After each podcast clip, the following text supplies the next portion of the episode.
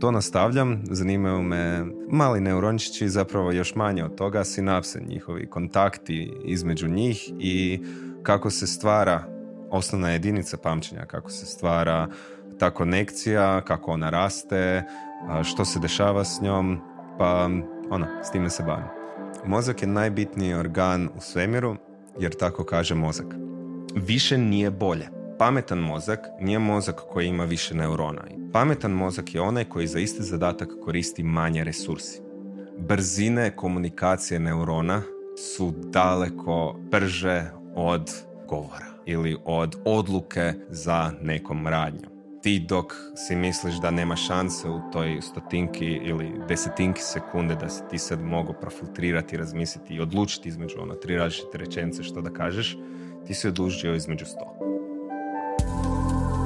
Pozdrav ljudi, e, evo nas još jednom Sky Office, 14. kat, Business Club 5, Lud Podcast, ja sam Vinko, ovaj, a nadam se da si ti dobro i da si sprema za još jednu poslasticu. Evo, danas je sa mnom Dinko Smilović. Dobar dan. Bog Dinko. da. ovaj, inače, inače gostima govorim da se sami ovaj, opišu, ali ja ću pokušati sad onako zajedno to nekako s tom. ja ću dati par kratkih crtica pa ćeš ti nastaviti dalje. Čisto da ljudi tebe upoznaju i da im kažemo danas zapravo zašto bi oni trebali nas slušati i šta ćemo mi, mi zajedno ponuditi. Prvo ti si e, doktor medicine, jel tako? Jeste. Završio, završio si ovaj, medicinu na sveučilištu e, ovdje u Zagrebu. U Zagrebu, ali si, ali si pribjegao zapravo ovaj, sa medicine, si otišao u istraživačke vode u znanost. Da.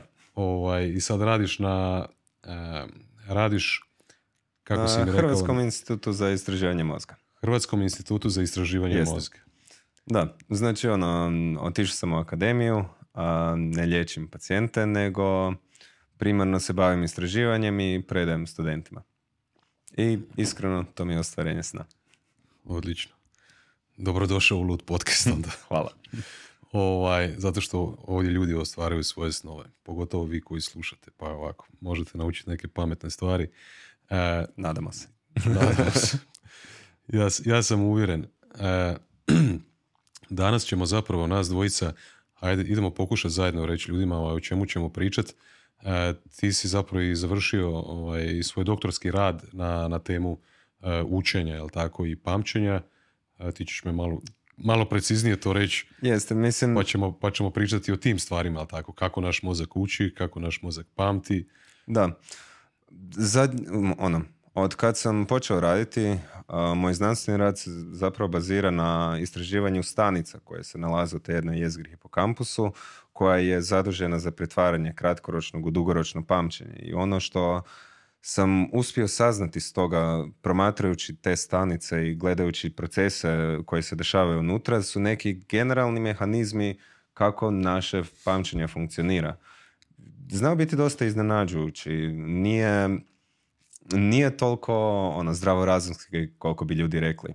Um, to nastavljam, zanimaju me mali neurončići, zapravo još manje od toga, sinapse, njihovi kontakti između njih i kako se stvara osnovna jedinica pamćenja, kako se stvara ta konekcija, kako ona raste, što se dešava s njom, pa ono, s time se bavim.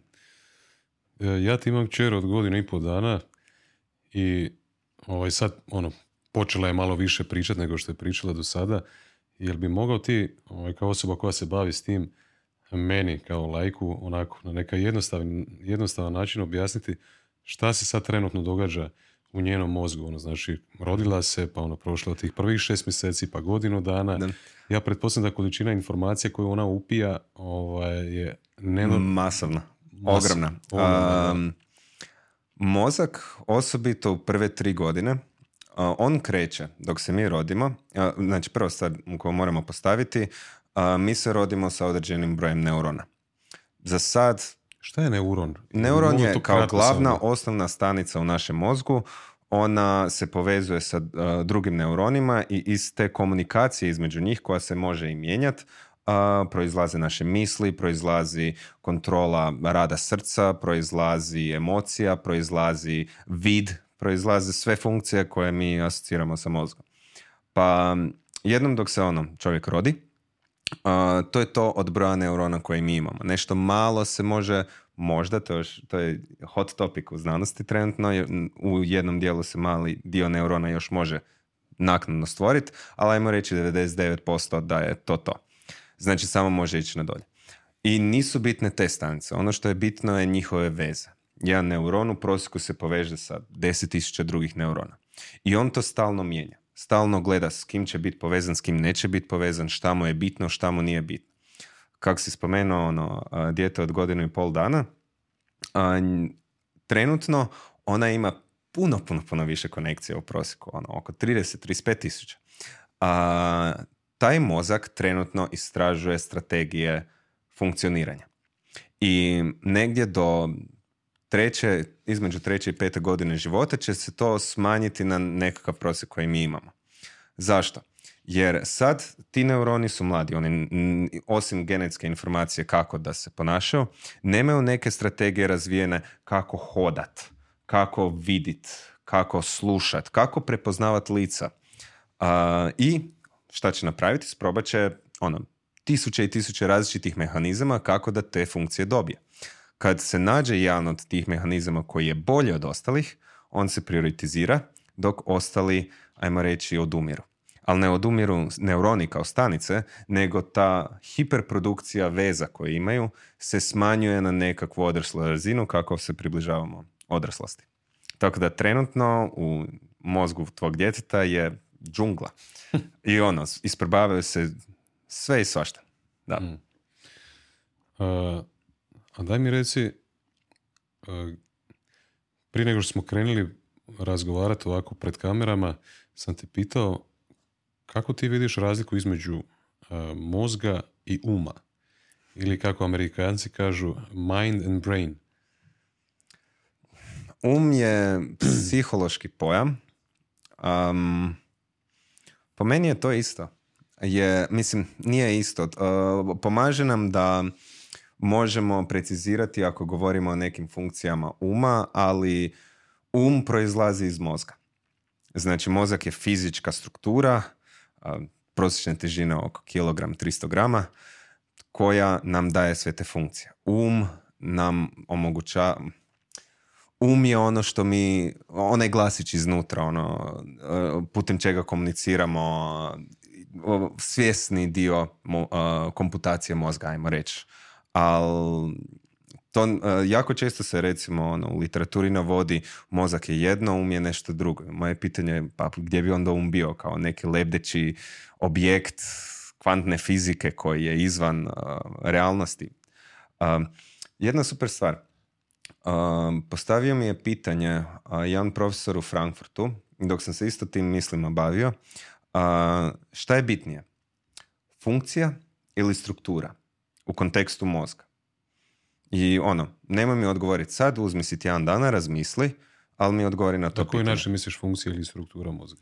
Ne, znači u kontekstu mozga šta je jače? Okay. Struktura ili funkcija?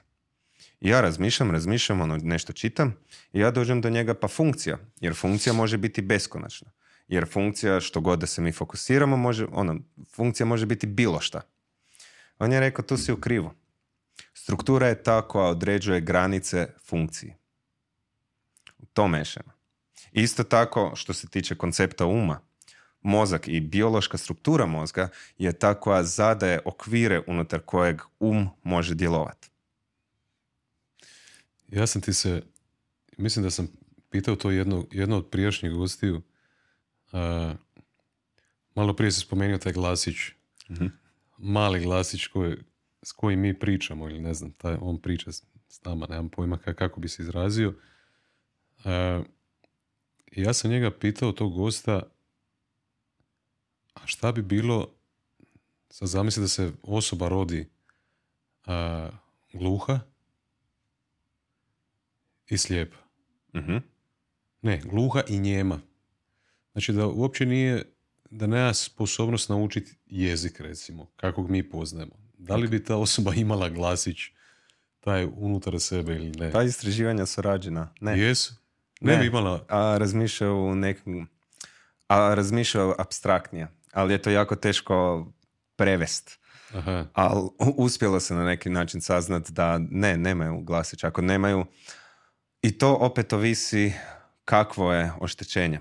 Ako recimo je neko genetsko da vi uopće nemate funkciju sluha, onda nemate ni koncept sluha. Mhm. Ali ako recimo a, vama se ošteti sluh, pa čak i ono u osmom mjesecu trudnoće, vi ste ipak imali mali period vremena gdje je mozak mogao čut nešto Mhm. i onda su se neuroni počeli slagati da to percipira.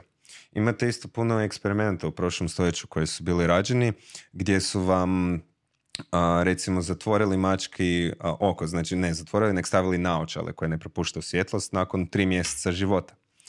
I um, ako bi zatvorili odmah pri rođenju i to ostavili godinu dana, ta mačka nakon što maknete naočale bi bila slijepa. Iako je oko funkcionalno, živac funkcionalan, mozak funkcionalan, ta životinja nikad više ne bi vidjela. Ako biste to napravili nakon tri mjeseca života, funkcija vida bi se vratila. Znači opet, ovisi. Ako je mozak imao neko iskustvo, može ga percipirati. Jedna fora stvar vezana uz to. A, dio mozga koji se bavi jezikom, a, produkcijom jezika, motoričkom funkcijom jezika, on nije nastao iz nečeg novog. On nije kao sad se taj dio mozga evoluirao da mi imamo jezik. On se razvio iz dijela mozga koji se bavi motorikom mišića glasnica. Koji su to ono, dva mišića, jako malena, a odjednom je to područje puno veće. Jer smo tu funkciju koristili jako puno. Kako smo koristili jako puno, tako se on morao prilagoditi, koristiti sve više i više moždane mase, sve više neurona, jer smo stvorili on opsežan, ogroman koncept jezika. Znači, u evoluciji nema um, gumba za resetiranje. Sve se ono prilagođava iz onoga što imamo. Kad, bi- kad bi ja tebe pitao ovaj, tko si ti ili, kad ti sebe pitaš tko sam ja, a, koju ulogu mozak ima u tome? Um, bitna stvar za gledat ovdje je... Da li je mozak naš alat, alat tebe ili mene, ili je mozak ja? Mozak je najbitniji organ u svemiru, jer tako kaže mozak. Kužiš? Ok. Um, ja mislim da mozak upravlja cijelom. Mislim, to je dvosmjerna komunikacija i tijelo jako utječe na mozak. To nije, ne, ne, ono, pretpostavljam da se jednog dana dođe do toga da mi možemo mozak staviti u neki ogroman tank koji bi sam sebe preživljavao, ne bi mogli funkcionirati. Mi trebamo funkciju tijela. Mi smo biološka bića, ono, malo više evoluirani majmuni. Ali mozak je taj koji nam omogućuje da razmišljamo. Pa naravno da egoističan kakav je će reći ja sam jako bitan. Mm. Razumiješ? E, kako je mozak zapravo, znači koliko ja znam laički, Mhm. e, mozak sa leđnom moždinom e, i živcima zapravo komunicira sa čitavim tijelom, jel tako? Je. A Mislim, ono, a, misliš u kontekstu da je to nekakav, ono, a, lutkar. Ali nije samo da mozak komunicira sa tijelom, nego i tijelo komunicira sa mozgom. Mhm. a, povećanje izlučivanja hormona stresa utječe na mozak. Jedno od najvećih otkrića u anatomiji, svi misle ono da u anatomiji nema otkrića, već smo sve našli, je bilo pred nekih desetak godina gdje su našli da imunosni sistem ima direktnu vezu na mozak. Ne mozak na imunosni sistem, to smo već znali, nego da imunosni sistem direktno utječe na mozak. Ima svoje kanale. Znači, ne možeš izdvojiti jedno od drugog. Jeste da impulsi iz mozga mi omogućuju da ja sad o, ono svjesno pokrećem ruku, trepćem, percipiram vid, ali i s druge strane stvari koje mi dobivamo, osjećaj i majice na mojoj koži su stvari koje utječu na mozak. Kad ti kažeš ovako sad, mi znamo da gdje, je ovaj, e, gdje, gdje stavimo pažnju da, da je to jako bitno za naš mozak, jel tako? I sad ja i ti ovako sjedimo tu i gledamo se jedan u drugoga i sad ja ti kažem, ajde, e, stavi pažnju na svoj, svoju desnu ruku. I ti sad možeš staviti pažnju na svoju desnu ruku. Da. I sad kažem, digni desnu ruku. I sad dignem desnu ruku. Tko to radi? Znači, da li ja dajem upute mozgu, pa mozak izvršava te zadatke, komunicira sa ostatkom tijela, odakle dolazite upute? Mozak daje mozgu. Da li je mozak alat ja? Ne, ja je alat ja. Ne, možeš ga izuzeti. Znači, opet uh, u kontekstu toga da postoji nekakva odvojenost između uma i mozga, ne postoji. Uh, tvoja odluka da ti pokreneš desnu ruku, ako ćemo ono čisto anatomski gledati, proizlazi prvo iz prečelnog režnja koji ide u asocijativni režanj, asocijativni frontalni režanj, gdje se onda razmišlja o kojem mišiće moram pokrenuti, gdje onda odlazi u dio mozga koji šalje impulse u leđnu moždinu, također šalje duplikate informacije u mali mozak kako bi uskladio te pokrete i onda dolazi do ispoljavanja samog pokreta. A, motivacija za to je i vaganje izbora da li ću ja pokrenut svoju ruku ili napraviti neku drugu radnju se dešava u drugom dijelu mozga pa se opet donosi odluka emocionalne emocije u vezi toga da li sam ja prisiljen sad da dignem ruku jer si mi ti rekao to opet dolazi i e, različite razine mozga koje ima različite funkcije, funkcije zajedničkom komunikacijom donose odluku. S tim da recimo ako pričamo o motivaciji motivacija ima samo smisla ako postoji izbor. Recimo, ako odreagiraš nagonski ili ja odreagiram nagonski, ne mogu reći da je taj dio bio, bilo slobodna volja. Ali ako te neko pita želiš li popit pivo ili gemišt, tu dolazi do slobodne volje, tu dolazi do motivacije, do osobnih preferenciji itd. Mislim, jako puno, jako često se u medijima kaže da mi malo znamo u mozgu. Stvarno već jako puno znamo u mozgu, no tu je mnoštvo toga još za otkriti. A dok kažeš takve neke jednostavne radnje, ono, mi koji se bavimo mozgom znamo točno u kojim dijelovima mozga se koja od tih funkcija generira. Ovo što ti kažeš ja, to je, ja bih rekao na neki način laž mozga da postoji jedinstvo. puno istraživanja postoji sa funkcionalnim magnetom gdje se kao razvio taj koncept mreže u mirovanju. I ona je zapravo međusobna komunikacija mnoštva različitih dijelova mozga. I onda dok se desi nekakav stimulus, dok se desi nešto da se mora pokrenuti, onda neki od dijelova mozga predominiraju. Ali nije nikad kao jedinstvena neka misao, nego recimo tvoja želja da digneš ruku se istovremeno borila sa motivacijom da se poravnaš na stolici, sa motivacijom da odeš popit vodu, sa tisuću drugih um, stimulusa koji se u tvom mozgu natječu za pažnju. Hmm.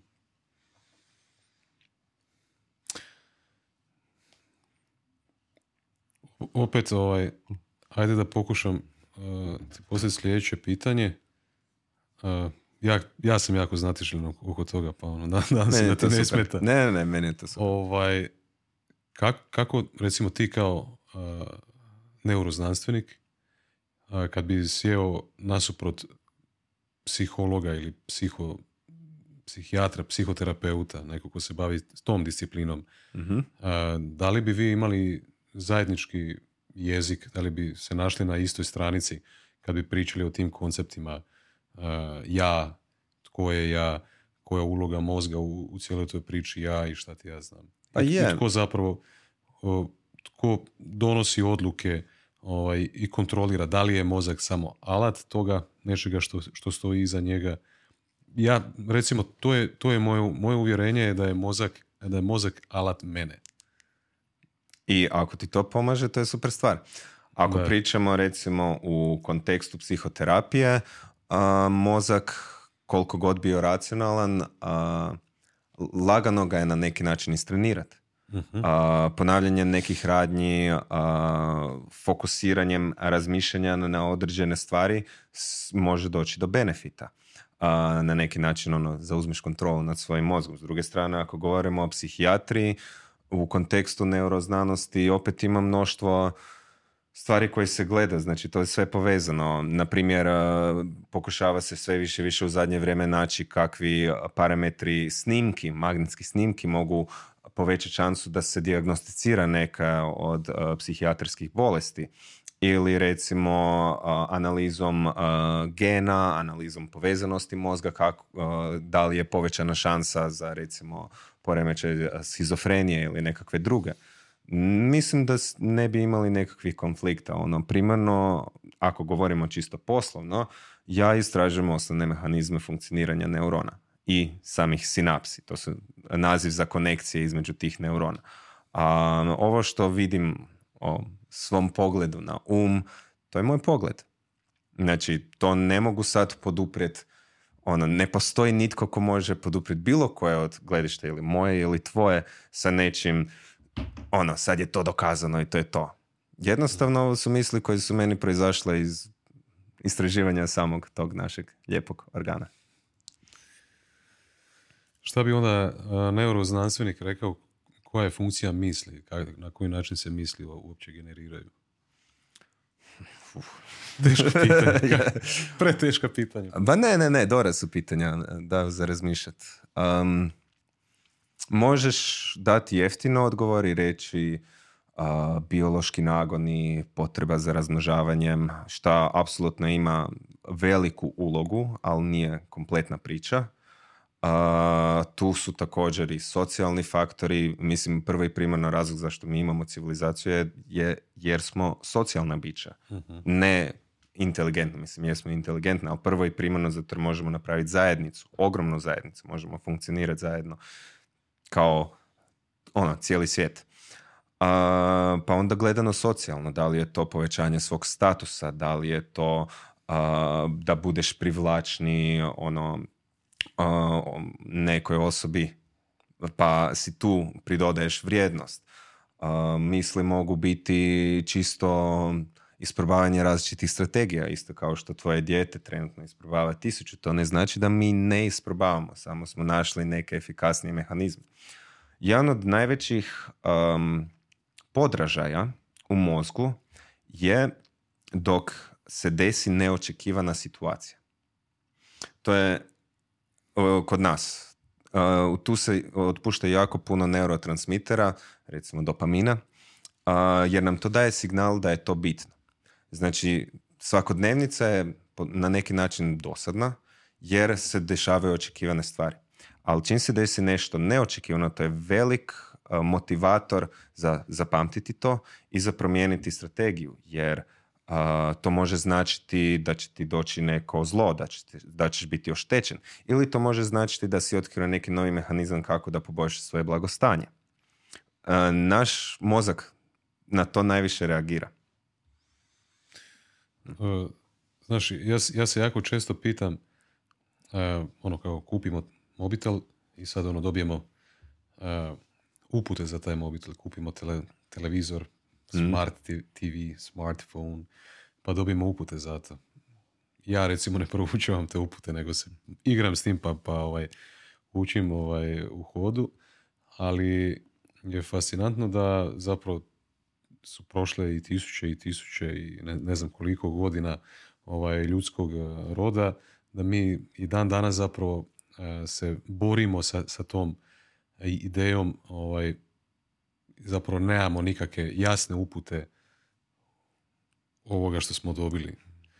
Mozak plus eh, sav ostatak našeg tijela plus taj nekakav psihološki dio plus sva ta kompleksna dinamika onoga što, što je naše, naša možda obitelj, pa naše neko šire, šire, šire poznanstvo, širi ljudi, prijatelji, poznanici, grad, država i tako dalje, pa nekakve unije. Sve je to izuzetno kompleksno ovaj, i dinamično i ono, dođemo na ovaj svijet, roditelji nas nekako pokušaju prvo ovaj, izbaciti, uputiti, uputiti prema onome što su oni naučili, prema svojim iskustvima, pa onda, ne znam, vrtić, osnovna škola, srednja škola, fakultet, tako dalje, uđeš u to društvo kao formirana osoba od recimo 30 i nešto godina. I samo zapravo skužiš da, da ovaj, svi, svi zapravo lutamo i, i, nemamo odgovore na, na, na, sva pitanja. Da li ti recimo danas kao neuroznanstvenik misliš da imaš više informacija o tome kako bolje koristiti to što, što, što, ti imaš na raspolaganju? da li ti donekle imaš tu uputu za, za, ljudsko, imaš, za ljudsko biće. Imaš uput, da, imam možda, ali znati nešto i primjenjivati nešto su dvije jako različite stvari. Ono, da konceptualno znam najbolje načine kako naučiti nešto, kako promijeniti navike, ali navike se teško mijenjaju. Um, pomaže znanje, no da bismo sebe promijenili, da bismo sebe poboljšali, nije primarnu riječ nema racionalnost, primarnu riječ nema inteligencija, nema neko zaključivanje. Ne postoji kvazi aha trenutak i sad će se moj život promijeniti. Promjena života je trening. Promjena života je ono dugotrajan proces koji moraš stalno svjesno podupirat. Uh, on, često se kaže mozak je kao mišić, treba se trenirati. Jedan od meni najboljih primjera toga je zašto psihoterapija radi na psihoterapeutima. Oni znaju apsolutno svaki mehanizam koji se primjenjuje na njima, svejedno, to funkcionira. Znači, u tom kontekstu više stvar toga što radiš, koje uh, radnje fokusiraš. Mozak će se tokom vremena, ako ti želiš recimo promijeniti naviku da svaki dan bicikliraš, uh, jer ti je doktor rekao, ne znam, da ti je body mass index previsok i da trebaš smršati. Uh, ti s time nećeš promijeniti svoju naviku. Ti ćeš promijeniti svoju naviku ako se uh, ustrajno, ono, barem dva mjeseca, natjeraš da voziš bicikl. Nije dovoljno, joj, ja sad znam, ono, imam otključeno neko znanje kako napraviti nešto. Ne, uvijek je trud. I to je jednostavan, jednostavan odgovor, ali je težak. Svatko bi htio nekakav, ono, neku tajnu uspjeha kako raditi te stvari. Tajna je da je to jednostavno, konceptualno, ali jako teško za primjenjivati. Moraš biti konzistentan. Moraš se na to naviknuti. Jesi čuo za ono pravilo, ovaj, mislim, naletio sam prije par godina na jednu osobu, zove se Mel, Mel Robbins. Ne znam ni koja je njena pozadina uopće koja je njena struka, ovaj, ona je napisala i osmislila taj koncept, ono, svjetski poznati uh, five second rule, ali nije ono kad ti padne hrana na pod pa pojedeš, znaš, pa još uvijek, uvijek ovaj, uh, se smije pojest hrana, nego uh, ona kaže recimo da sad naš mozak nas odgovori od neke radnje zato što se, sad ne znam koji dio mozga se pali, da li se to prefrontal cortex da. pali. Znači, da. dođe ti impuls, ja moram ići pričati sa šefom, ja hoću dati otkaz. Da. I ako prođe 5 sekundi, dođe do 10 sekunde, ti sebe već odgovorio. Zapravo mozak te odgovorio. Ili se počnu, valj se prefrontal cortex, pa sad racionaliziraš ovo, ono, ti ćeš možda to bolje objasniti Apsolutno. nego ja.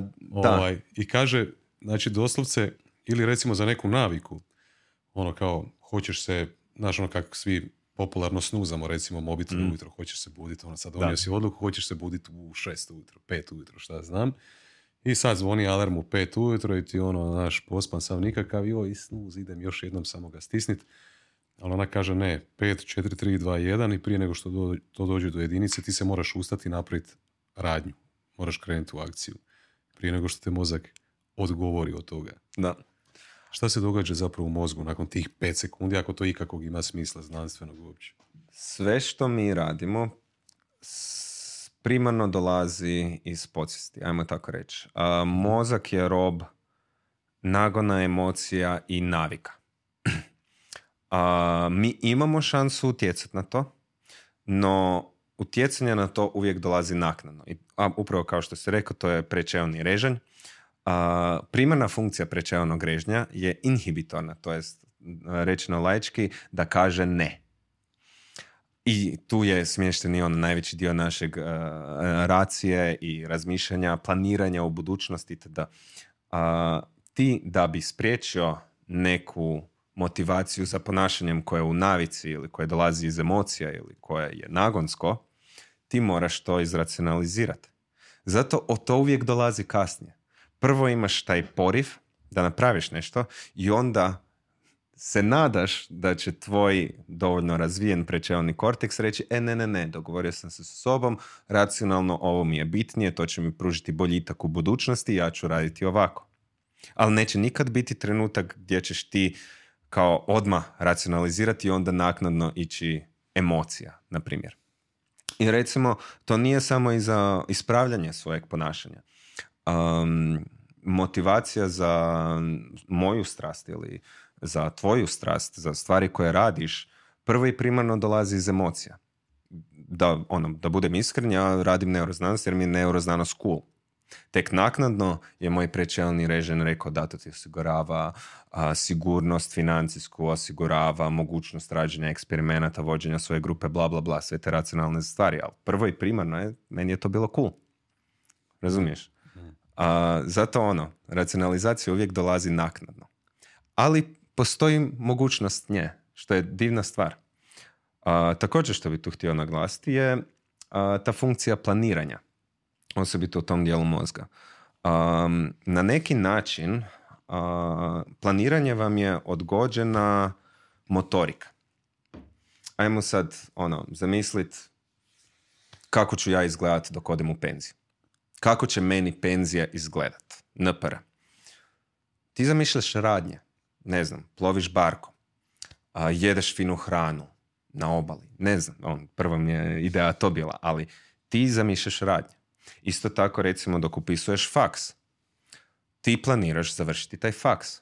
Kako bi to ispunio, tvoj mozak će inhibirati, znači govoriti ne drugim radnjama, jer imaš neku ideju u budućnosti radnje koju želiš napraviti.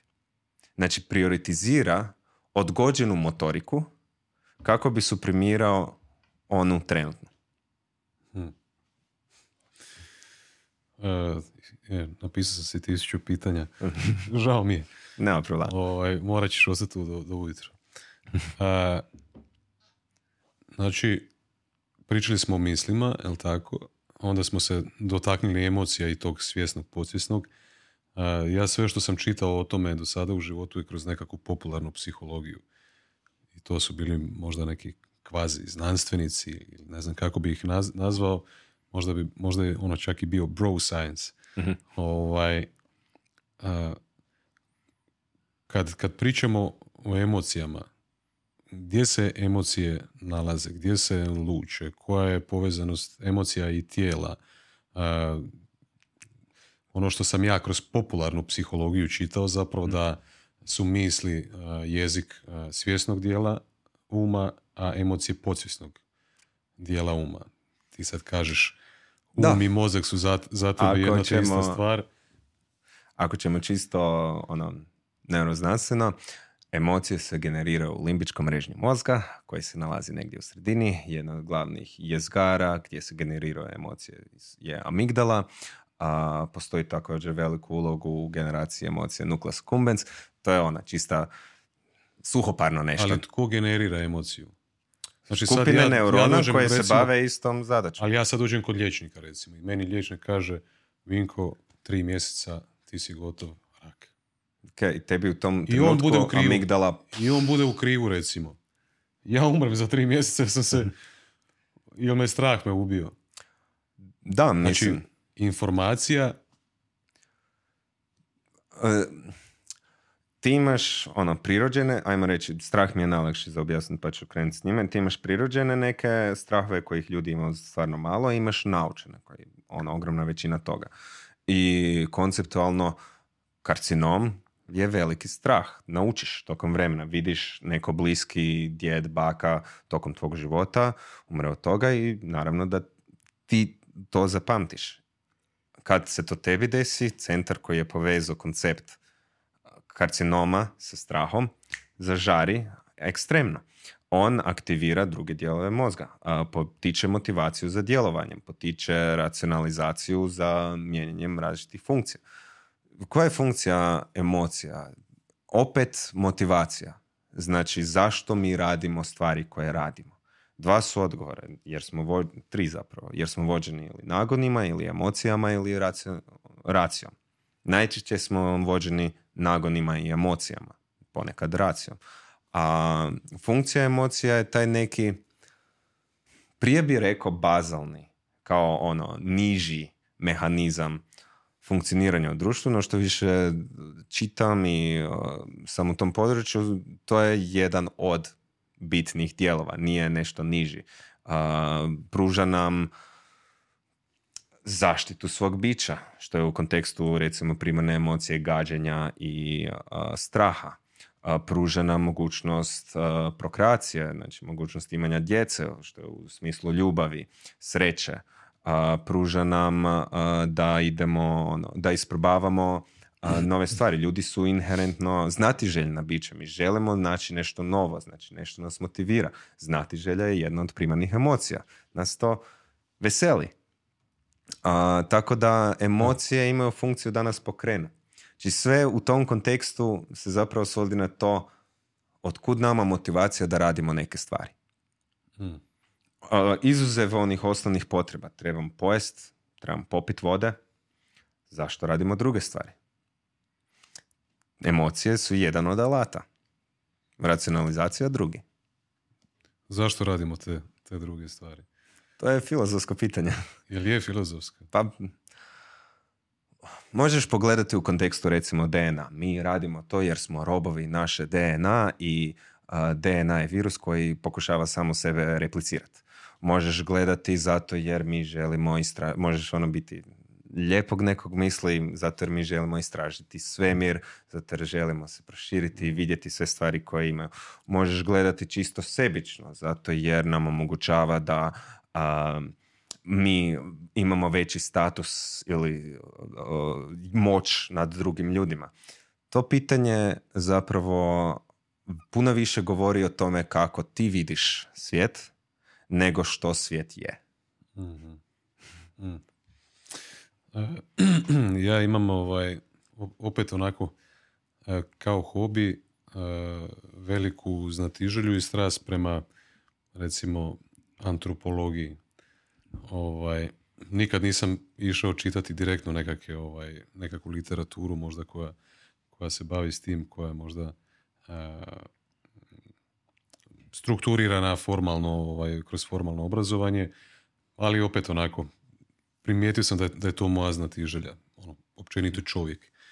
I ja sam uvijek nekako još od malena, još kao dijete sam se znao nalaziti u, u situacijama gdje sam, znaš ono, ja bi onak bio osoba koja promatra čovjeka kao što čovjek promatra skupinu majmuna, kako bi ti rekao.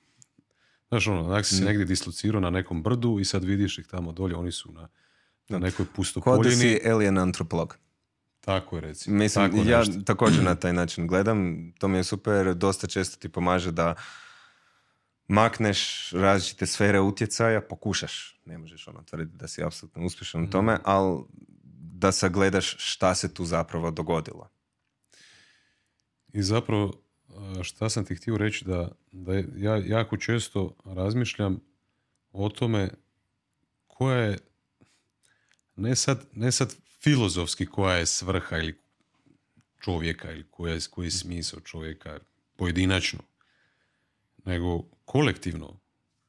Znači, mi smo nekako biće, jel tako? mm Na planeti nas ima jako puno, ima nas nekih 8 milijardi ja ne znam da li ima drugog živog svijeta ovaj, u, u, tolikoj, tolikom broju uh, jedinica kao što je nas, možda nekih drugih organizama ima i više. Ovaj, I imam osjećaj kao da, ne znajući mi to, da, da mi imamo nekakav uh, zadatak, nekakav, nekakav cilj, nekakvu svrhu, ovaj, kao što ima kolonija mrava, ono, ne znam, treba napraviti tamo svoj bunker, nešto trebaju napraviti, nemam pojma. Da li ti misliš da, da, da mi kao biće imamo nekakav cilj um, za, za kojeg nismo zapravo si ga svjesni ovaj, individualno svako od nas? ja mogu reći samo svoje mišljenje, naravno. To naravno, to te pitam. Da. Um, saznanje da život nema smisla je bilo jedno od najoslobađajućih misli u mom životu uh, i najosnažavajućih, ako to je reći, uh, misli u mom životu jer mi je dalo moć da sam kreiram svoj smisao života. Znači, ono, u srednjoj školi sam ja jako, jako puno tražio to, nisam, sam, nisam mogao naći ono, univerzalan odgovor. To me jako frustriralo. Zašto neki tvrde da je ovo smisao života, neki drugi da je nešto drugo smisao života.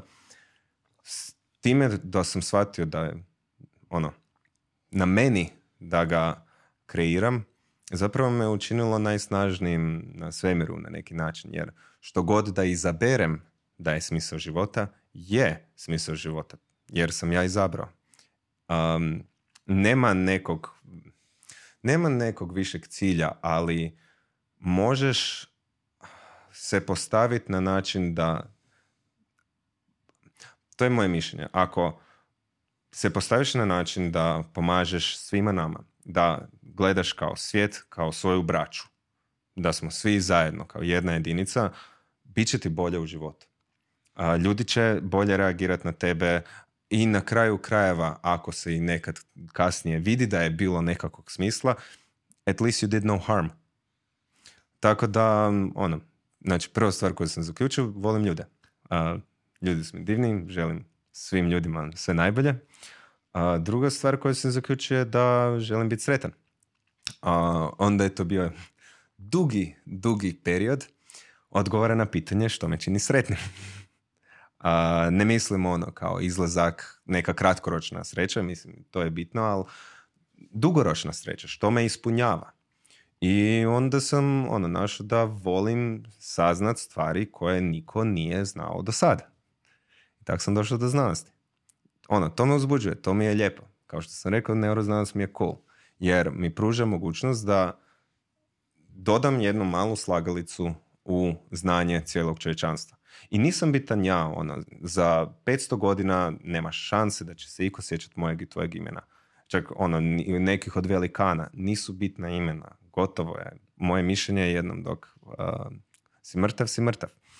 Ali možda bi neko drugi otkrio to što sam ja otkrio. Vrlo vjerojatno bi, ne zavaravam se. Ali možda je to koristilo što je bilo ono dva mjeseca ranije ili dvije godine ranije nego što bi neko drugi do, došao do tog zaključka. Hm. E, pričali smo o mislima, pričali smo o emocijama. Ne znam, jesmo prodiskutirali ovaj dio koji sam te pitao e, svjesno, podsvjesno. Kako, kako, kako neuroznanstveni gleda na to? Postoje ono gledano anesteziološki, ako ćemo s medicinske strane, stanja stup, e, stupnjevi svijesti, ajmo tako reći, um, podsjesno može se pratiti, ajmo reći. Ne toliko precizno rezolucija je užasna, sumnjam da će ikad biti na razini da se to može jasno vidjeti, ali ono sa, sa eksperimentima, osobito sa funkcionalnim magnetom, možemo vidjeti ono gdje je svjesno, gdje je nesvjesno, ali to ne postoji kao što se prije smatralo jedna jezgra. Kao što sam recimo rekao amigdala, strah. Svijest proizlazi iz među komunikacije različitih dijelova korteksa. Korteks je kora mozga, ovaj gornji dio. Podsvijest također proizlazi, no bitno je što je trenutno u našem unutarnjem monologu. To se još ne može iz nekakvih snimki vidjet, ali mislim da ćemo doći ono, kroz 20-50 godina do toga. Um, dosta često se kaže kao podsvjesno je ono puno veće od svjesnog i to stoji. Um, ja mislim da mozak nikad nije planirao biti svjestan. To nije kao o, dobio je zadaću da bude svjestan pa se to se desilo. Ja mislim da je to kao nus produkt kompleksnosti našeg mozga. Jednostavno se toliko procesa odvijalo da je morao razviti nekakav mehanizam biranja na što će fokusirati pažnju, ajmo reći. I od tuda došao taj nas unutarnji glasić. Mm. Jer ta svjesnost, recimo, ako čovjeka pustiš, i isto su u tom kontekstu bila istraživanja, ono, deset puta dnevno su dobili na pageru vibraciju i morali su zapisati točno što u tom trenutku razmišlja i onda ogroman upitnik i gledanje šta se dešava s njima. Ako um, ti razmišljaš o nečemu, ti tu funkciju završiš. I onda ti iz podsvijesti dođe druga. I onda ti opet iz podsvijesti dođe treća. Ako je nešto jako emocionalno nabijeno, će dugo u tvojoj svijesti. Ili će se više puta tokom dana vraćati. Znači, gledano u tom smislu, svjesnost omogućuje da razradiš najbitnije, ajmo reći, stvari. No, podsvjesno, opet razmišljaš o svim drugim stvarima. Ono, nas dvoje sad razgovaramo, ali imamo pri pameti, aha, za dva dana moram u banku, aha, za sedam dana moram servis auta napraviti itd. Nisu toliko bitne, barem nama trenutno što mi mislimo stvari, ko ono, razmišljati o ovim konceptima i razgovarati o konceptima mm. o kojima pričamo. Koja je razlika, sad recimo, mislim da sam na zadnjem podcastu spomenuo, postoji od Jordan Petersona web platforma koja se zove Essay, essay.com čini mi se da je web aplikacija koja te zapravo uči, on kaže, čuo si za njega, jesi? Jesi. on kaže da ako znaš u životu komunicirati i misliti da, da si zapravo ono, deadly, smrtonos, ono, ne da si ti, da, smrtonosan si za druge zapravo, jel? Ovaj, I on je razvio tu aplikaciju sa idejom da on, on, on vjeruje da osoba dok piše, da zapravo strukturira, organizira svoje misli i na taj način trenira bolje misliti, to jest trenira bolje komunicirati, čak i verbalno, ovaj, pa i, i pismeno, jel? mm Usmeno i pismeno. A, što znači a, dobro razmišljati? Ne znam. Pa to, to mi je pitanje. Znači, ako osoba to tvrdi ima nekakav koncept a, što je bolje, što je lošije, to je opet pitanje osobnih vrijednosti i morala on time ne kaže budi bolji, on time kaže budi bolji u vidu svijeta kakvog ja vidim. mm U tome, znači, nemojte vjerovati ljudima koji vam kažu uh, ono, razmišljaj bolje. Mora uvijek se definirati što. Znači, nema generalno, generalizirano koncepta da si ti sad nečemu bolji, nego recimo da ćeš imati veći fokus na detalje. Ok. Da ćeš imati uh, ono više razvijeno empatiju. Ok. Ali nešto tako generalizirano kao bolje razmišljati meni je prvi poriv automatski biti ekstremno skeptičan i onda kao alien antropolog stati, pogledati izvana što se tu promovira. Hvala ti što si mi, što si mi uskočio ovaj, i spasio me. E, šta sam htio zapravo reći da ja i ti sad kad govorimo, uh ja pretpostavljam da nema tu previše kontrole e, tih misli, nego mi kroz podsvijest nekako komuniciramo, ali tako? Ne. Ja, ne? ne. Suprotno? ima puno kontrole. Jer čini mi se da, da hoću s tobom komunicirati pisanim putem da bi bio puno precizniji, da bi imao više vremena razmisliti, napisati ono što želim. A kad, kad komuniciramo usmeno... Ti se svejedno filtriraš. I ja se svejedno filtriram. Okay. ono što ti dolazi, znači brzine komunikacije neurona su daleko brže od govora, ajmo reći, ili od odluke za nekom radnjom. mm ti dok si misliš da nema šanse u toj stotinki ili desetinki sekunde da si ti sad mogao profiltrirati, razmisliti i odlučiti između ono tri različite rečenice što da kažeš, ti si odlučio između sto. brzina komunikacije neurona je ono tisuću, tisuću, tisuću, na tisuće, tisuće puta brža od verbalne komunikacije. I na kraju krajeva komunikacije sa ono, putem tipkovnice ili nekog drugog alata.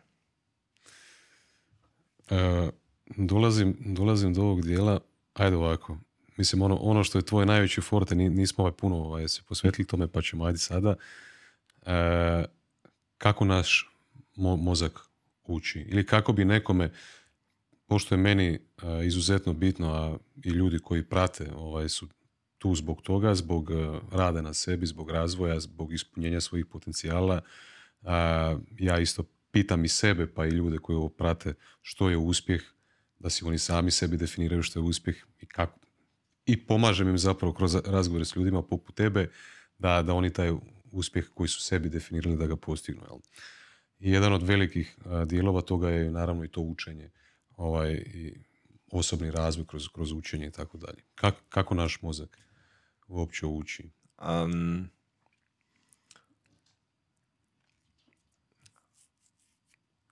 ajmo postaviti ovako.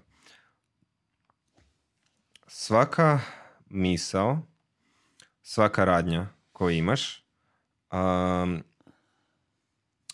recimo, čitaš neku knjigu. Pročitaš deset stranica. Za to si utrošio pola sata. Neka kompleksna knjiga.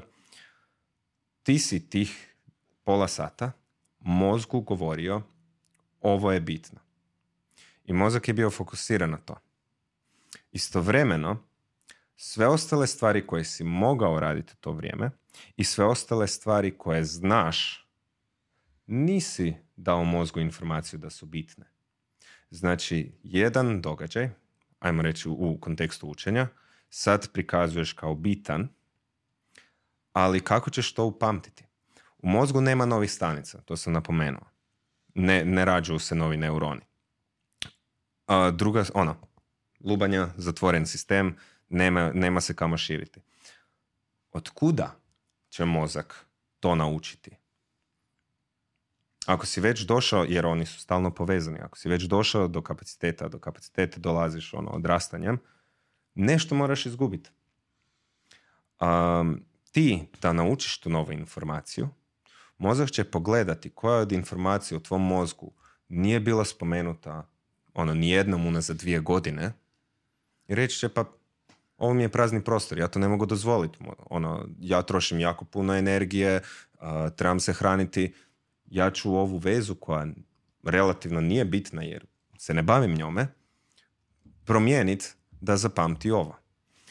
Na taj način mi učimo. Kogod stvar da mi radimo, mi dajemo signal mozgu da je ta radnja, da je ta stvar bitna. Na uštrb svega ostalog što znamo. Znači, naučimo nešto, a sve ostalo za neki mali, mali promil propadne. I onda kako mi pamtimo bolje stvari. A, recimo, jako često u razgovoru ljudi kažu sjećam se savršeno, zašto se sjećam savršeno nekih situacija iz djetinstva. To se desilo davno. Nije. U tvom mozgu se desilo upravo tad dok si to rekao, pred dva tjedna dok si prijateljici na kavi re, rekao tu priču, pred dva mjeseca dok si kolegama ispričao tu priču, pred četiri mjeseca dok si zurio u um, strop i slučajno se sjetio uh, te misli. Zato pamtimo neka sjećanja bolje. Ne zato jer uh, ono, su starija, nego zato jer smo ih jako puno puta u našem mozgu ponovili.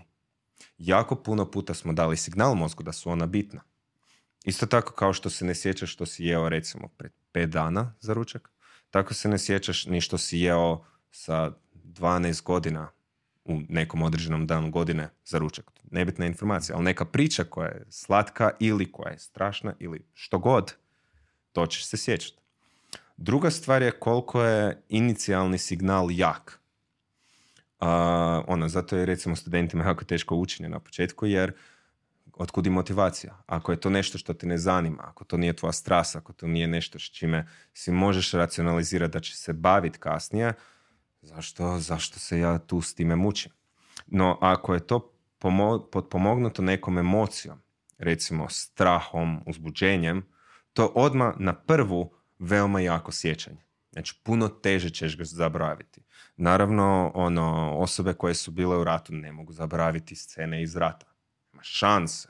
Ono, jedan od najvećih nagonskih strahova, strah od smrti i ostale grozote koje se tamo dešavaju. Isto tako, ono, najveće ljubavi života. ne možeš zaboraviti jer inicijalni signal je toliko jak da je informacija u mozgu i način na koji je to pospojeno po različitim jezgrama koje se bave različitim funkcijama napravljeno da se osigura da se to zna. A, za neemotivno nabijena sjećanja, znači prvo i primarno, sjećanja nabijena emocijama su ono po defaultu jača. A, za ona koja nisu, znači učenje, a, bitna je ta funkcija da ti fokusiraš pažnju na to. Repetitio est mater studiorum, to jest svaki puta dok se ti podsjetiš toga, ti daješ signal mozgu, to je bitno. Jedan drugi primjer je recimo sviranje klavira. A, ako ste poput mene, ne znam, ja sam svirao klavir u osnovnoj školi i od onda ga nisam tako. Ja ne znam svirat klavir. Ja sam znao svirat klavir, ali ja više ne znam. Ti neuroni, ti neuronski krugovi koji su se bavili sviranjem klavira, sad rade drugu stvar. Ne znam, bicikliraju ili neku drugu motoričku funkciju u motoričkom dijelu mozga su. Jer ja nisam više davo signal mozgu da je to bitno. I mozak ne može dopustiti da neuroni budu besposleni.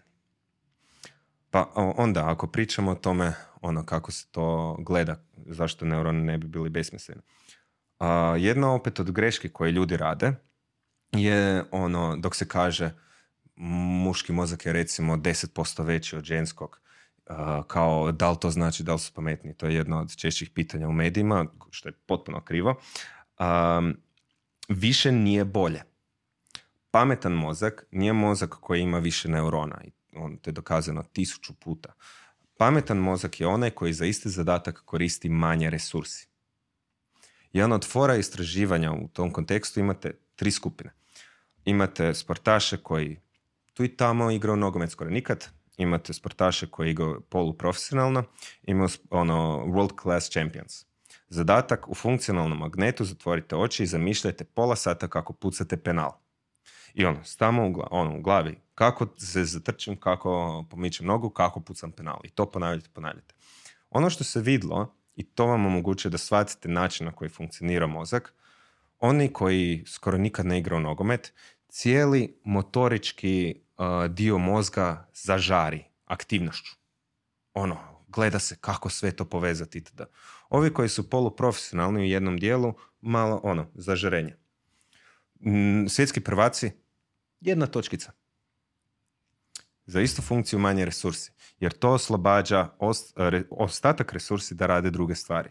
To je, znači na taj način gledajući mozak je kao nekakva mašina optimizacije. Ajmo uzeti za primjer, znači spomenuo si onaj primjer uh, učenja i sad čitali smo ovaj deset stranica, pola sata, bilo je zahtjevno štivo. E, to je nekako teorijsko znanje, ili tako, ovaj, i sad smo pričali o memoriziranju toga što, što smo pročitali, ili tako. Ajdemo uzeti, evo ovako sad, ja radim ovaj podcast. I ja sam možda mjesec dana prije nego što sam krenio ovo istraživao koji, koji mikrofon trebam kupiti, koju kameru trebam kupiti, pa treba mi prostor za snimanje, pa bitan je i sadržaj isto, pa o čemu ću pričati, pa gdje ću naći goste, pa šta ću ovo, pa šta ću ono. Pa na kojim platformama ću to raditi, će to biti YouTube, hoće li biti druge audio samo platforme, pa društvene mreže. Znači, ljudi onako sad kad gledaju sa strane misle da je to jednostavan zadatak, a tu ima jako puno, jako puno koraka. Ja kad sam prvi put to napravio, napravio sam na jedan način. Kad sam drugi put napravio, napravio sam malkice bolje. Kad sam napravio treći put, deseti put, pedeseti put sada, ili šestdeseti uskoro. Ovaj, I sad, sve ono što sam ja pročitao, nije mi baš nešto previše pomoglo. Je, možda me, možda me pripremilo da napravim prvi korak. Ali ovo što sam napravio u 50 recimo u snimanje 50 epizoda i pripreme za te epizode i, i stvarno razgovor sa, sa gostom, pa kasnije analiza toga što sam napravio i tako dalje, taj proces je jednostavno nezamjenjiv. I kad pričamo o učenju, koja je razlika između tog teorijskog učenja i praktičnog učenja? Mogu sam pročitati tisuće knjige i tisuću blog, uh, blog članaka o podcastima i kako ih raditi, ne bi baš puno naučio samo razmi- znači samo teorijsko je jedno od načina učenja. Um, ajmo okrenuti uh, priču na opako. Um, ti uh, sviraš, opet, ajmo reći, ti si profesionalni svirač klavira i završiš u zatvoru nakon, ili ne, uh, prometna nesreća, strgane su ti oba dvije ruke. Ne možeš uh, svirat četiri mjeseca. Veća je šansa da ćeš moć, ono, da ćeš ti se manje smanjiti funkcija sviranja ako zatvoriš oči svaki dan i zamišljaš da sviraš. Zamišljaš si točno gdje su ti prsti, zamišljaš točno ono na koji način radiš određene stvari. Sad se vraćamo na ovo što si ti rekao. konceptualno razmišljanje je samo jedan od načina učenja. ti dobiš puno veću motivaciju, i koja nije samo abstraktna, samo ta racionalna, dok ovako razgovaraš s nekim. Tu su uključene i emocije. Druga stvar je motorika. A, znači ti dok okusiš težinu nekog predmeta, ti dok okusiš kako izgleda i to, kako izgleda vid, kako si drugčije dok ti vidiš negdje sliku, drugčije dok ti vidiš svoj studio, drugčije dok ti čuješ snimku, dok ti vidiš stvarno razliku između imanja ovog mikrofona i drugog mikrofona. Znači, racionalnost, razmišljanje o nečemu je samo jedan od modaliteta funkcije našeg mozga. Ti učiš puno više dok upregneš sva svoja osjetila plus uh, emocija plus uh, tu, ajmo reći, razmišljanje, racionalnost. Šta je to neuroplastičnost? Mogućnost mijenjanja mozga. mogućnost mijenjanja mozga. Yeah. To znači recimo, ovaj, ja opet kroz, kroz svoje uh, samoobrazovanje uh, i sad recimo ono kao čovjek se raste, godine prolaze, učimo iz razno raznih izvora i pretpostavljam tamo kad dođemo negdje oko 30. godine i pređemo tu 30. godinu da smo već nekako imamo čvršće korijenje, e, imamo neka čvršća uvjerenja, e, životna stavove i tako dalje. I ovaj, ovaj i da, i da zapravo imamo manju sposobnost nekakvog većeg mijenjanja ti ćeš mi reći da li je to zbog, e, zbog starenja mozga isto i zbog onoga što se događa sa neuronima i tako dalje. Ili je bitan i ovaj psihološki dio da. tih uvjerenja? A, biokemijski starost definitivno ima veze s time. Ono vide... Opet je teško odgovoriti šta je prije kokoš ili jaje, a, jer način na koji se mi ponašamo utječe na biološku funkciju mozga. Znači, opet je to dvosmjerna ulica. Um, definitivno u prosjeku u populaciji plastičnost mozga opada sa starenjem ali kod nekih ljudi ne. I onda dok se pogleda zašto ne, to jest opada, ali u puno manjoj mjeri, ekstremno manjoj mjeri. Zašto ne? Jer se stalno pokušavaju mijenjati. Ako vi sa 25 godina prihvatite ovo je ovako kako svijet funkcionira i točka, vi ćete sa 50 godina vrlo vjerojatno imati slabiju funkciju plastičnosti mozga ako se vi cijelo vrijeme forsirate da se mijenjate, ako na neki način se odnosite prema životu kao apsolutnom ono skepticizmu, sve što znam je pod upitnikom, ako mi neko prikaže neki bolji način funkcioniranja, moja dužnost je da to prihvatim, onda će vam biti lakše i promijeniti se. A, teže je recimo naučiti novi jezik sa 50 godina nego sa 20 godina, ali ako vi konstantno kroz svoj život izazivate svoj mozak vi ćete puno lakše naučiti novi jezik sa 50 godina. A što znači izazivanje mozga? To je isto često pitanje kao trening mozga i onda se spomene, na primjer, sudoku. To je glupost. A, trening mozga je ono što ti je teško. Sudoku je trening mozga jedan dan. Sve nakon toga je samo trening sudokua, ne ostalih kognitivnih funkcija. Znači, ono, dok ideš, recimo, recimo da ja sad idem učiti kvantnu fiziku, ali ono u detalje, na cernoj razini i ono, ubijaju me te koncepti, to je trening mozga.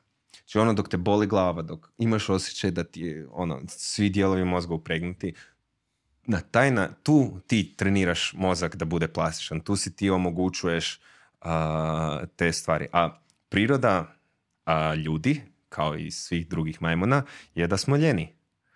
I ne da nam se to. Znači, to treba biti ono, trebaš uložiti trud i to stalno svjesni trud da radiš te funkcije. E, zapravo ne, tu bi se ispravio kako sam spomenuo ljenost. Svi sisavci su ljeni, ali čini se da samo ljudi imaju problema s time. Kao, lavovi nema problema, ono, spavat ću 18 sati dnevno. Čak i drugi majmuni nema problema, ono, spavat ću 14 sati dnevno. Mi smo ludi već ako ono odspavaš 10 sati. Šta radim sa svojim životom? To me baš zanima, ne znam odgovor na to, ali otkud nam ta potreba da budemo korisni? A, ono, da pogledamo, da se usporedimo sa drugim životinjama, ako imaš dovoljno hrane, ako imaš osigurano razmnožavanje, zašto raditi? Na neki način negdje u našoj evoluciji je došlo do toga da moramo ili ono povećati status u tom društvu, pa je onda to funkcija kao socijalna, ili jednostavno, ne znam, neki crvi u guzici koji nas sili da radimo stvari. Da, je baš jako zanimljivo pitanje. Ovaj, opet, pretpostavljam psihološki kad, kad, kad promatram i kad znaš da smo mi socijalne životinje, jel? Da. društvene životinje,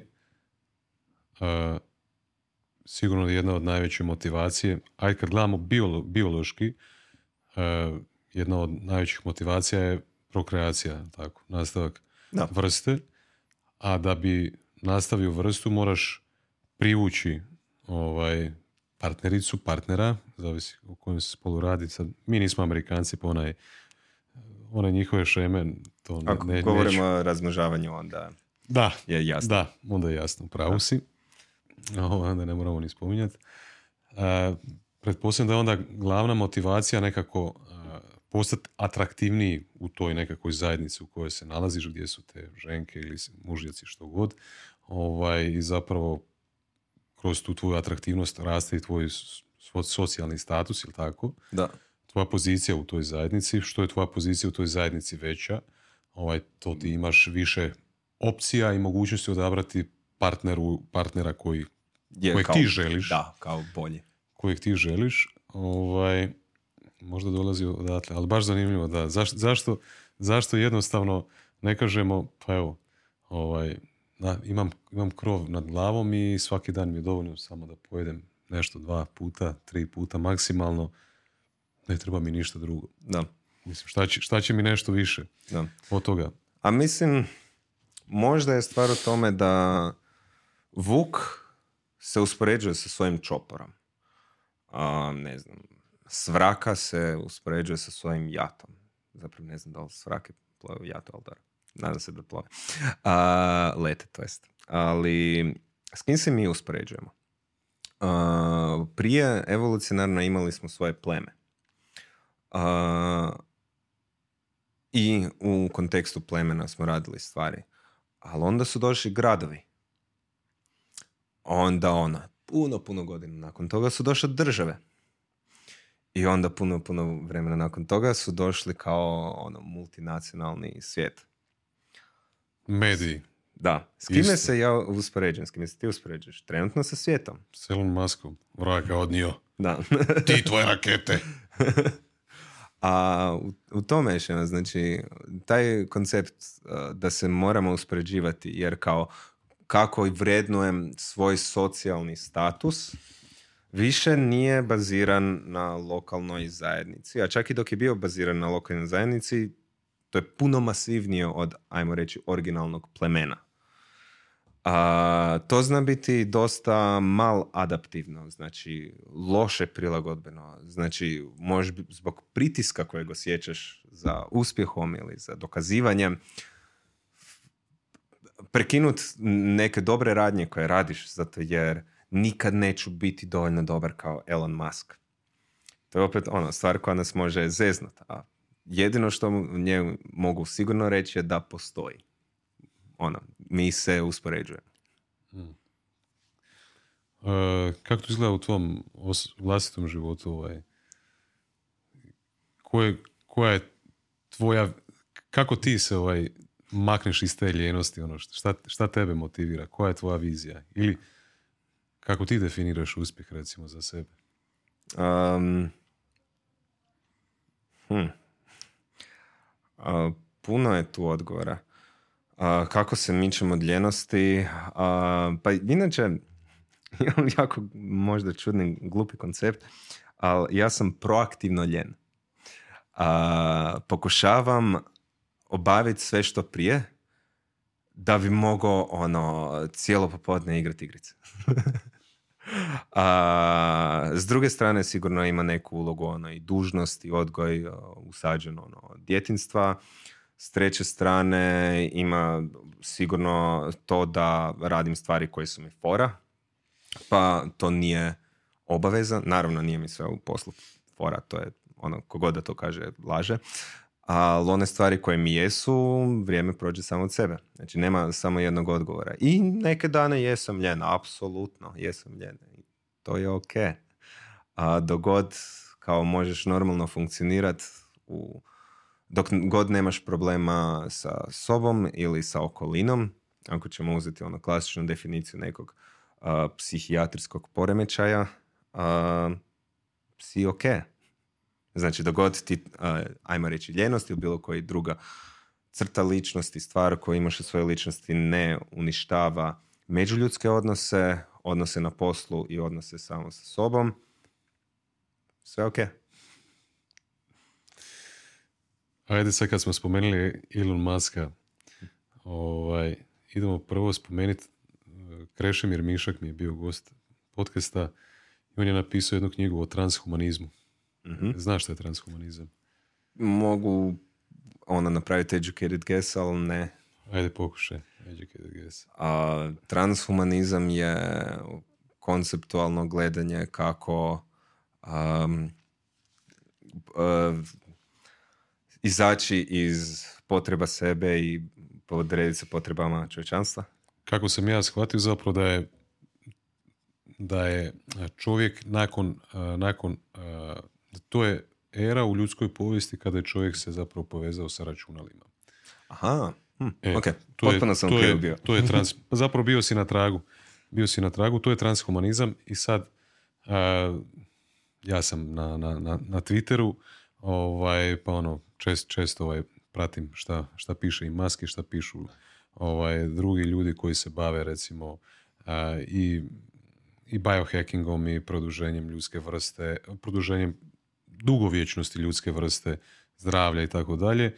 A, recimo, da li si čuo za, za, za projekt Neuralink koji, koji je pokrenio Jesam. Elon Musk? A dok, dok ga je... Možemo dok ga, možemo ga opisati ljudima, pa onda malo, malo to prodiskutirati, pa došla neke druge zanimljive ovaj teme spajanja čovjeka sa Da ljudskog budem mozga sa iskren, prvi put dok je to bilo objavljeno, htio sam se prijaviti.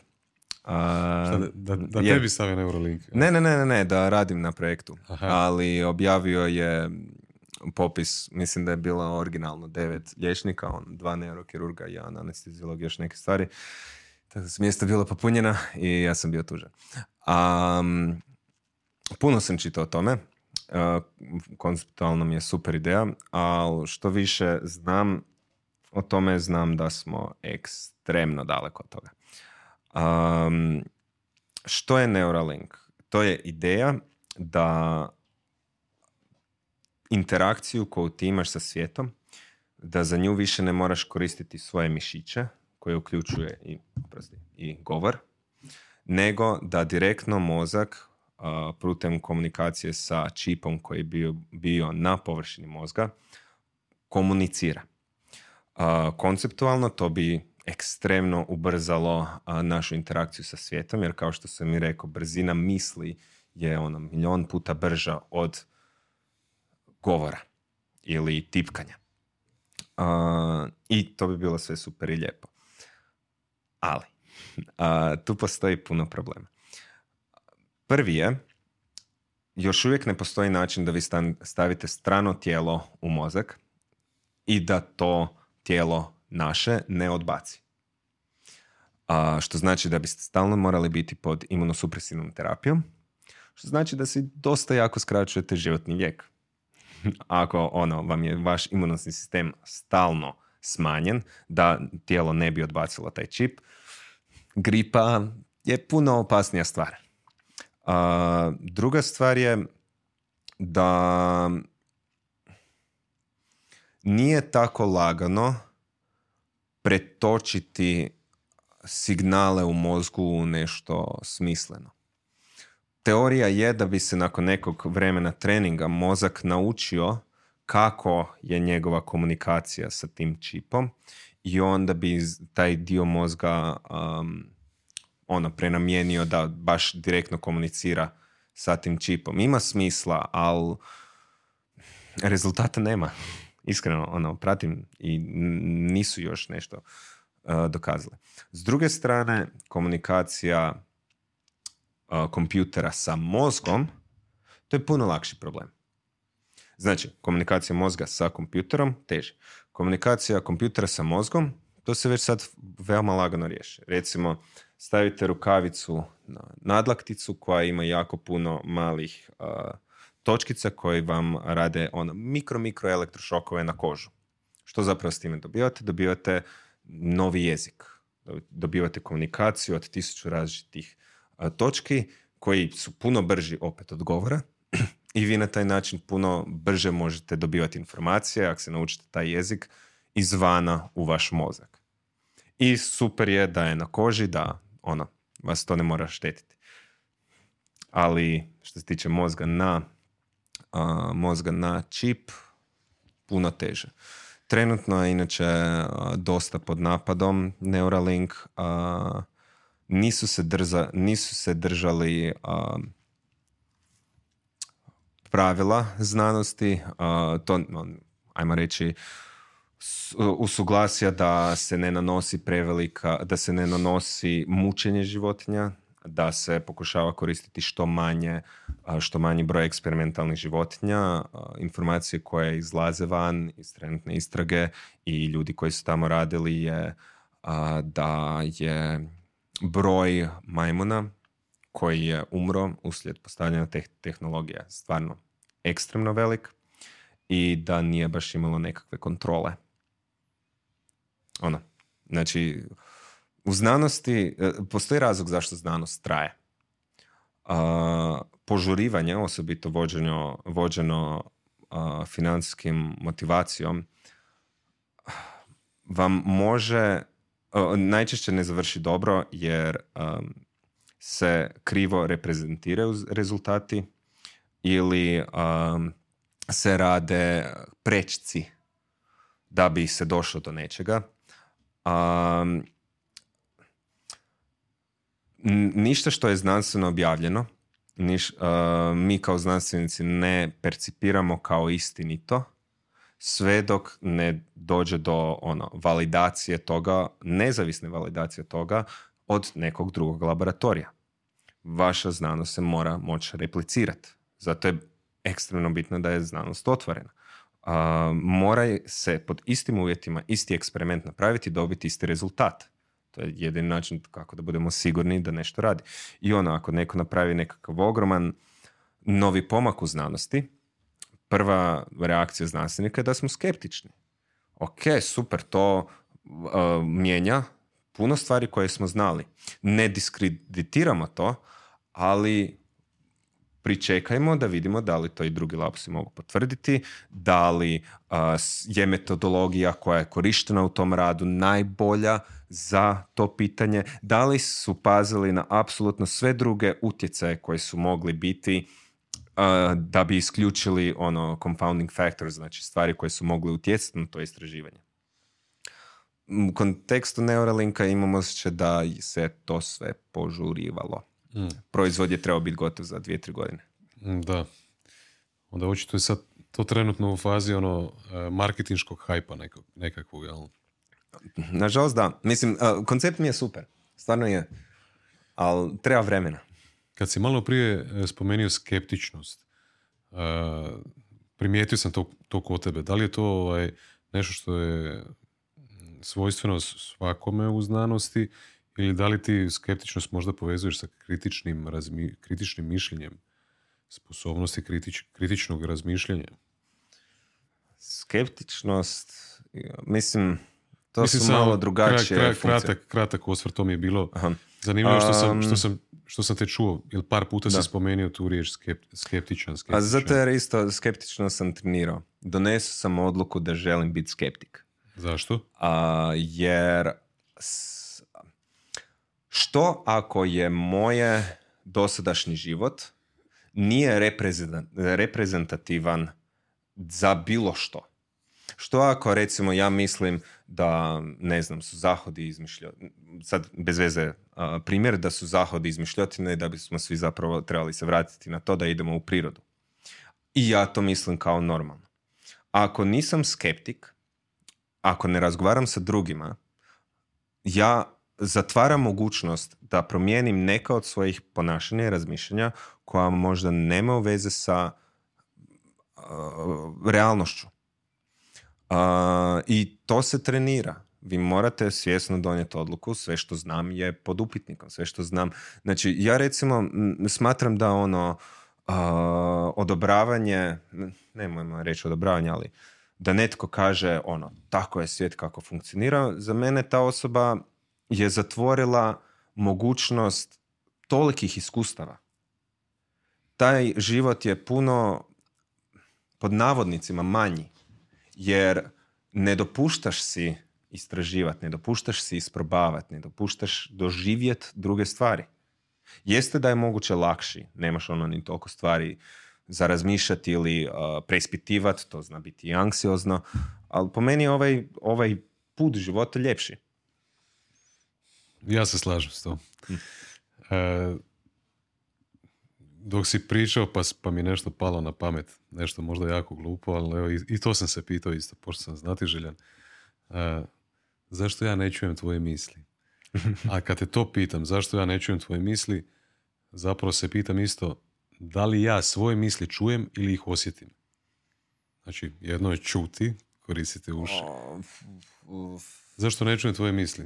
Da, da li će nam uh, Elon Musk i njegov Neuralink pomoći u tome da se, da se poboljša taj bandwidth, ono, kao brzina komunikacije između dvije osobe ili više osoba, ovaj, da li ti čuješ svoje misli? Ili ako ih ti čuješ, možda ih i ja mogu čuti. Ili ih osjetiš? Osjet, e, sluh je dio jedno od osjetila, tako da osjećati je Aha, slušati. Okay. Ali čuješ i a, zna se točno u mozgu i u a, pužnici i u kortijevom organu i u različitim dijelovima slušnog puta kako se različiti zvukovi percipiraju. Puno se ono tu zna, ali bez da vi oštetite mozgu ili čovjeku, mi još nemamo dovoljnu rezoluciju da te misli čujemo.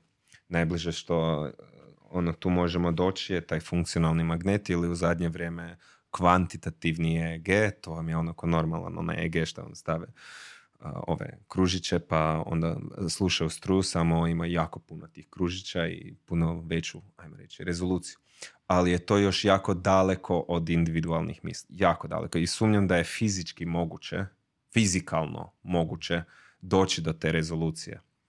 Jer su to ono, ne znam, 0,1 mikrometar. Razina, razumijete, ono... Čekaj, jel ti meni govoriš vi ili govoriš publici? Publici, da. e, da, malo se referirali okay. na vas. Ok. e, spomenio si e, ajde, kad smo već kod Neuralinka, idemo, idemo, idemo onda proći i ovaj dio tematike. ja sad ne znam koliko vas je čulo za ovo, ovaj, da li si ti čuo za ovo ili ti čula. znači, početkom 12. mjeseca je bila svjetska kako se kaže, ekskluziva ili objava jednog novog alata koji se zove Chat GPT to je kako oni kažu, language model AI. Da. Tako nešto. Jel? Zapravo, onako nekim laičkim e, riječnikom, je umjetna inteligencija u obliku četa. Imate si osjećaj kao da četate sa možda Bogom ili da četate sa najpametnijom osobom koju, na svijetu koju možda niste imali ni prilike do tada, do tada upoznati i što god da ju pitate, ta osoba vam odgovara. Ali ta osoba ima mogućnost pratiti tijek razgovora, tako da ono što ste pitali na početku možete se referirati na to ovaj, nakon sat vremena ili nakon pola sata razgovora. Čak možete spremati posebno razgovore ovaj, po temama u, u, svoje, u svoje nekakve odjeljke ili tako nešto. ti si čuo za chat GPT? Da, i koristio sam ga. I koristio. predavao nešto malo o njemu. Um, super novi alat. Uh, stvarno super novi alat. to nije bog, a to je kao što se rekao, znači jezgovni model treniran na milijardama, milijardama različitih tekstova, novinskih članaka, knjiga, znanstvenih publikacija, svega mogućega, ono, skriptova za filmove itd. Um, naučio je kako ljudi komuniciraju i kako idu neki određeni odgovori. Ima prednosti i ima mana. Uh, ajmo prednosti. Recimo, primjer koji sam napisao, također možete ga isprobati i na hrvatskom. relativno dobro radi, ali puno koristi srpskih riječi. super je za napisati vam recimo neke administrativne stvari. Na primjer, napiši mi izgled projekta koji bi se bavio zbrinjavanjem beskućnika u Zagrebu i ono, na koji način bi taj projekt za prijavu na neki europski projekt trebao izgledati. Ili recimo um, napiši mi neki tekst o ono koji je emotivan ovo ono bla bla bla.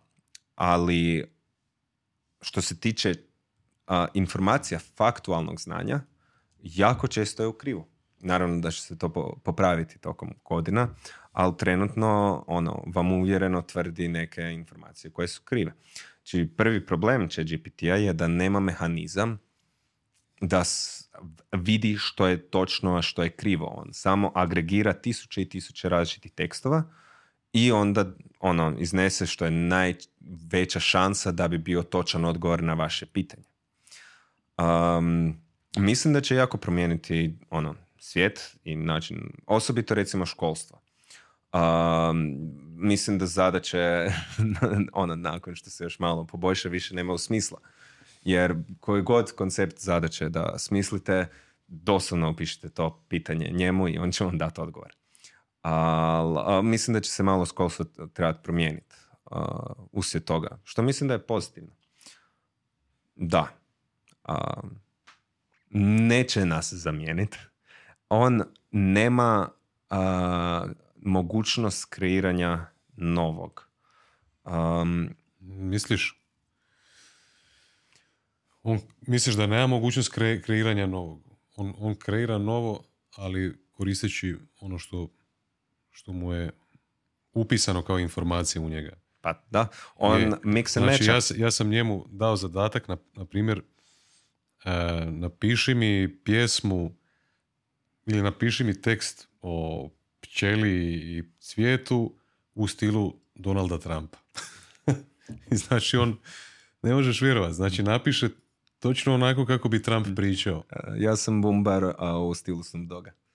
da, da, da, da, Eto. A, je, da, znači on to nešto kreira. To je ipak kreativni proces. Nije. Nije. A, to je pa analiza načina kako ljudi pričaju i postavljanje nečega. A Nick Cave je imao jedan super tekst o chat GPT-u s kojim se apsolutno slažem. A, a, žena mi ga je pokazala a, da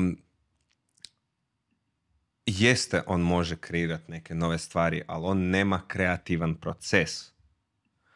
On sve što kaže je već postojalo, samo je presloženo na drugačiji način on nema unikatnu novu ideju.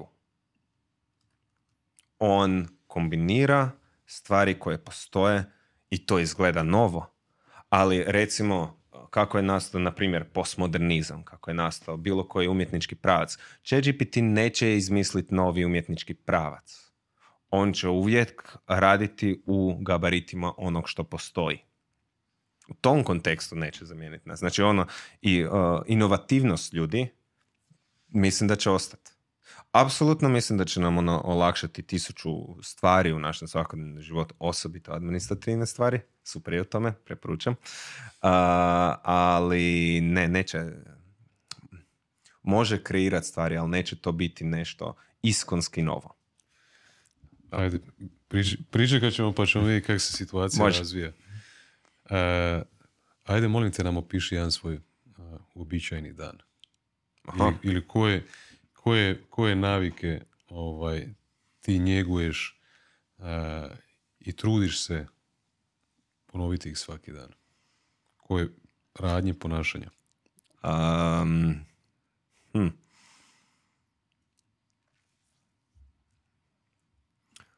Dobra stvar znanosti je da ne, ne postoje baš identični dani.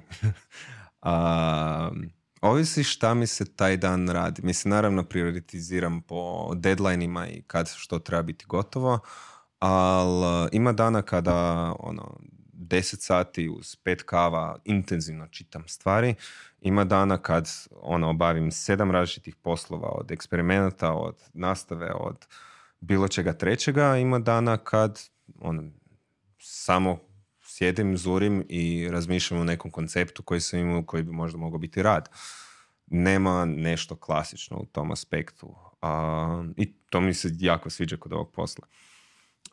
preko tjedna, na večer, to su ili meni jako drag Dungeons and Dragons, ili igram sa prijateljima Magic the Gathering, ili također sa prijateljima igramo društvene igre, Um, preko vikenda obično sa ženom i sa psom odemo u prirodu, ono planinarit, tu i tamo izađem van. Ono, posjećujem obitelj u Čakovcu, doš često moj brat, njegova djeca, Jelen brat i njegova djeca, tak.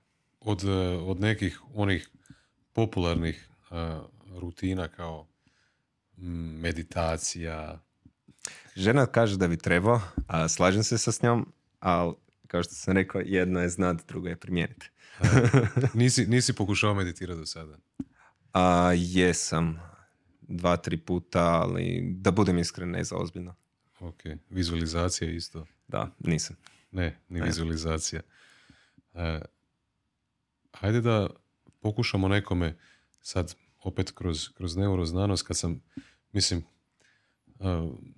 ovaj podcast je nekako fokusiran na, na, na, na teme razvoja čovjeka i na teme uspjeha, ovaj, ali opet prema definiciji svakoga od, od osoba koje prate ovo pojedinačno. Kroz, kroz kratak period vremena ta radnja se čini možda nebitna, ali nakon no.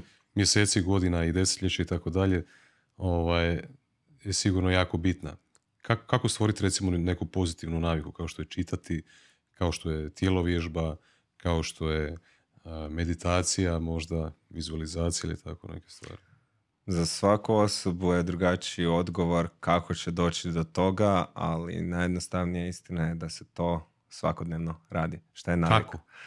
A, Kako? Ne znam, možda će tebi pomoći da si staviš alarm ili tri alarma svaki dan u šest popodne na kojima će sa uskličnicima pisat meditiraj a, možda će ti pomoći da a, ne znam, razgovaraš sa ženom i da obeć, ono, na neki način obećaš njoj pa ćeš zbog svoje krivice da ne želiš nju razočarat, početi to raditi. Možda će ti pomoći to da ćeš svima reći da ti to radiš već mjesecima pa ćete zbog straha osude okoline to tjerat da radiš tu radnju. Ne, ono, ovisi od osobe do osobe, ne postoji univerzalni odgovor na to kako. Jedino što je bitno je da to radiš svaki dan. E, kakva je uloga onda discipline recimo tu? A, disciplina je mjerilo a, kontrole u, usvajanja novih navika. A, znači, ako si jako dobar u usvajanju novih navika, ako si konzistentan, isto kao i ostale stvari što se tiče mozga, što si bolji u stvaranju navika, što više stvaraš novih navika, to će ti biti lakše stvoriti sljedeću novu naviku. Znači, uvijek je najteže stvoriti prvu novu naviku. Ali ono već nakon treće, nakon četvrte, ti si istrenirao i naučio svoj mozak kako raditi to. I to je onda, kao što si rekao, sad mi je pobeglo iz glave. disciplina. Disciplina, Tako je. Ajde za kraj jedno jako lagano pitanje. Ovaj, kakav je tvoj stav i pogled na smrt? Dok sam živ, ne znam kako je biti mrtav, dok sam mrtav, više nisam živ. Pojednostavio si se, ja. Da. Mislim, gledaj, svi se boje smrti, naravno, ja se bojim smrti, ono, ne bježim od toga, ali više od toga niko nije do sada odgovorio u povijesti čovječanstva, pa ne znam zašto, otkud bi mogo ja. Mm. Ili, imaš možda nešto ovaj, što, si, što si htio reći, a ja te nisam pitao? Pa mislim da je to to. Ovo mi je stvarno bio ugodan razgovor. Ne, stvarno imaš, imaš uh, dobra pitanja i sviđa mi se ono, smjerove u kojim si vodio. Ovaj, hvala ti. hvala ti. Uh, jako sam, mislim, imao sam ja, jako puno ovaj, uh, nekakvih i preciznih, detaljnih pitanja. O, viš kako sam krenio na badas. Mm-hmm. Znati željen sam pa, pa me zanimaju te neke stvari. E, nemam priliku svaki dan pričati s nekim kao što si ti ovaj, koji, se bavi, koji se bavi neuroznanosti. Ovaj, pa mi je bilo zanimljivo čuti tvoje, tvoje razmišljenje na, na sve te tematike hm. i na ova moja luda pitanja. Nisu luda, ne postoje luda pitanja. Da. ovo stvarno bilo super pitanje. Hvala ti. A, gdje, gdje te ljudi mogu, mogu možda pronaći ovaj, online ili da, da, li, da, li se ne, da li na neki način komuniciraš sa javnosti, ovaj, imaš i nekakva predavanja isto, pa evo, čisto da, Aha, da, kažeš to za kraj. Da, u sklopu, znači u sklopu tjedna mozga, to vam je globalna manifestacija, svake godine sredinom trećeg mjeseca imamo predavanja za javnost na Hrvatskom institutu za istraživanje mozga, koja su i online, možete se spojiti preko Zoom ili doći fizički. ono, držim predavanja djeci, moj mail stoji na ono, stranicama fakulteta, lagano se dođe do njega. A da budem iskren, društvene mreže mi se ne da. Ne. Mislim kao imam, ali otvorim stvarno jako redko. Bravo, bravo za tebe. A više je stvar da ono, draže mi je ako sam solo, uh, draže mi je igrati igricu nego scrollat. Koju igricu igraš? Uh, obožavam uh, Civilization, obožavam Europu Universalis uh, i u zadnje vrijeme jako obožavam Total War Warhammer. Ja sam nažalost presto, presto igrice ovaj, igrat davno, a igru sam neki dan. Imam kod kuće PlayStation, ali uz, uz dijete i sad će doći drugo dijete uz, uz podcasta strane i ovaj projekat i primarni posao ne stignem. Ovaj, onda mi nekako draže to vrijeme sa provoj s obitelji to. Ali neki dan sam kod prijatelja igrao FIFA. Znači, mm jedine igrice koje znam i dalje odigrat je FIFA ili GTA kad mi je dosadno, kad mi svi mhm. idu na živce, onda poubijam tamo pola grada i to je to. Katarzično iskustvo. Katarzično iskustvo, tako je. Dinko, hvala ti što si bio moj gost. Hvala što si Ja sam uvjeren ako ti to budeš tako htio, ja ću te sigurno pozvati opet, ovaj, pa da nekako to nastavimo tu priču da, da provjerimo gdje si ti stao i gdje, gdje je podcast stao tamo za nekih godinu dana, godinu i pol dana, vidit ćemo opet. Zvuči super. A da. A, ekipa, vidimo se opet sljedeći tjedan. Uživajte.